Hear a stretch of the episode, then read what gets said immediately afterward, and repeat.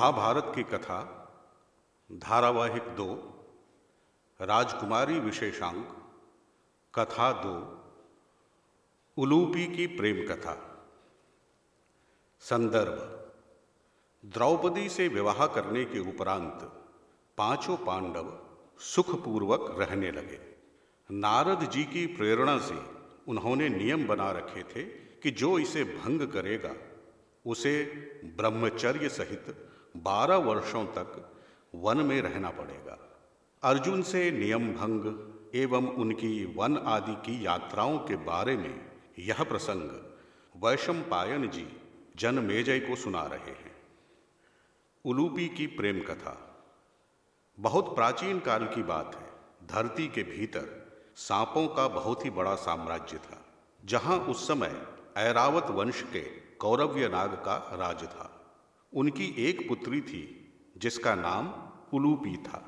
वो बहुत ही सुंदर और सुशील कन्या थी।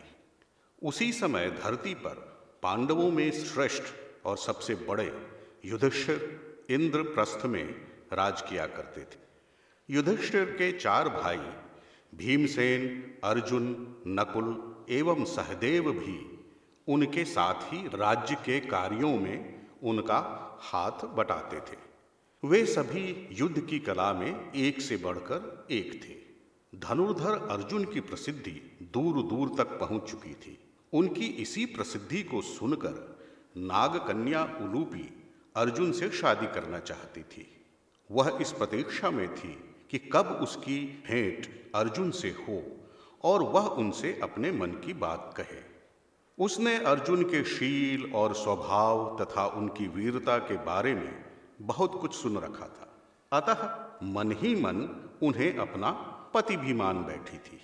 उस समय इंद्रप्रस्थ में प्रजा सब प्रकार से सुखी थी। लोग शांति से जीवन जी रहे थे। किसी को किसी प्रकार का भय न था।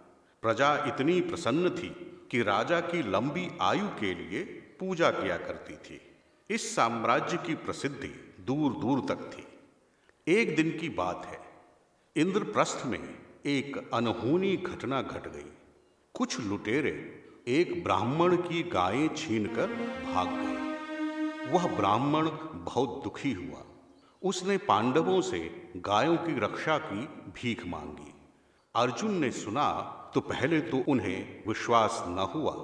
लेकिन जब ब्राह्मण ने बार बार कहा तो उन्होंने ब्राह्मण की मदद करने की सोची। किंतु समस्या यह थी कि उनके अस्त्र शस्त्र बड़े भाई युधिष्ठिर के निवास में थे। उस समय युधिष्ठिर द्रौपदी के साथ अपने निवास में थे। उन पाँचों भाइयों की एक ही पत्नी थी। उन्होंने यह नियम बना रखा था कि यदि द्रौपदी किसी एक भाई के साथ घर में हो तो कोई दूसरा भाई वहाँ नहीं जाएगा।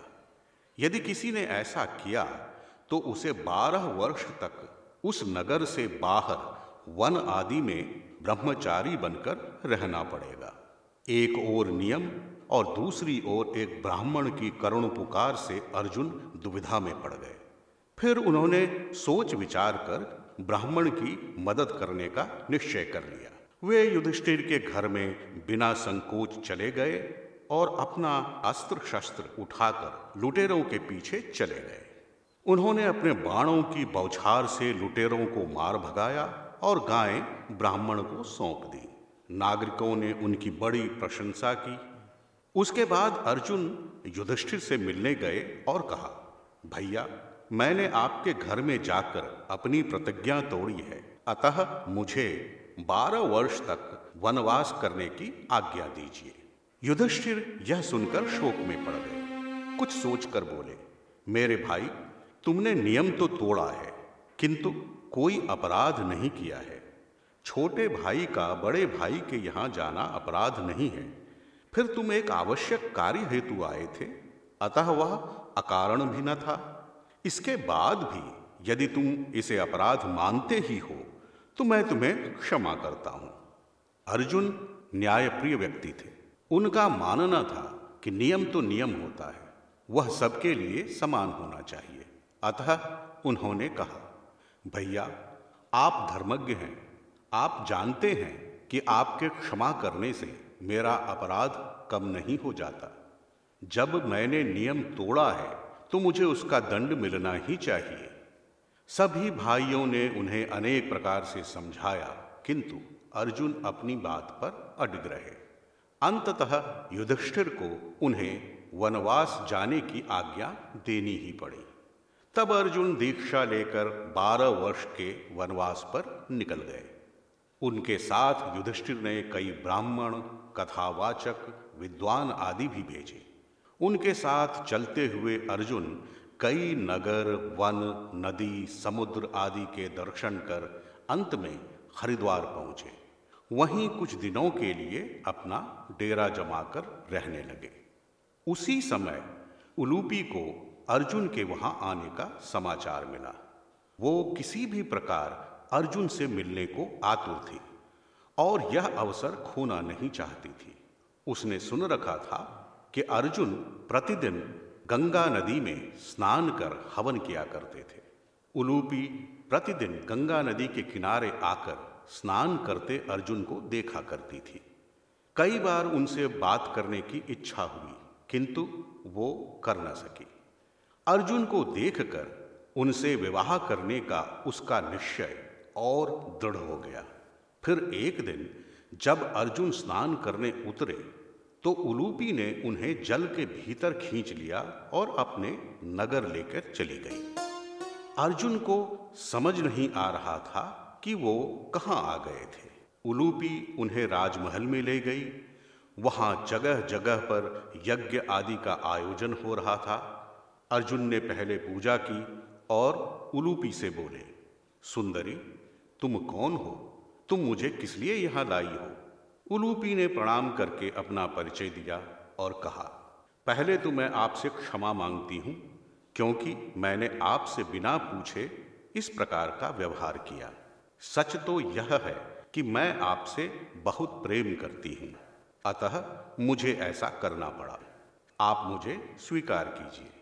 अर्जुन ने कहा, देवी, मैंने धर्मराज युधिष्ठिर की आज्ञा से बारह वर्ष का वनवास और उस दौरान ब्रह्मचारी रहने का वचन लिया है।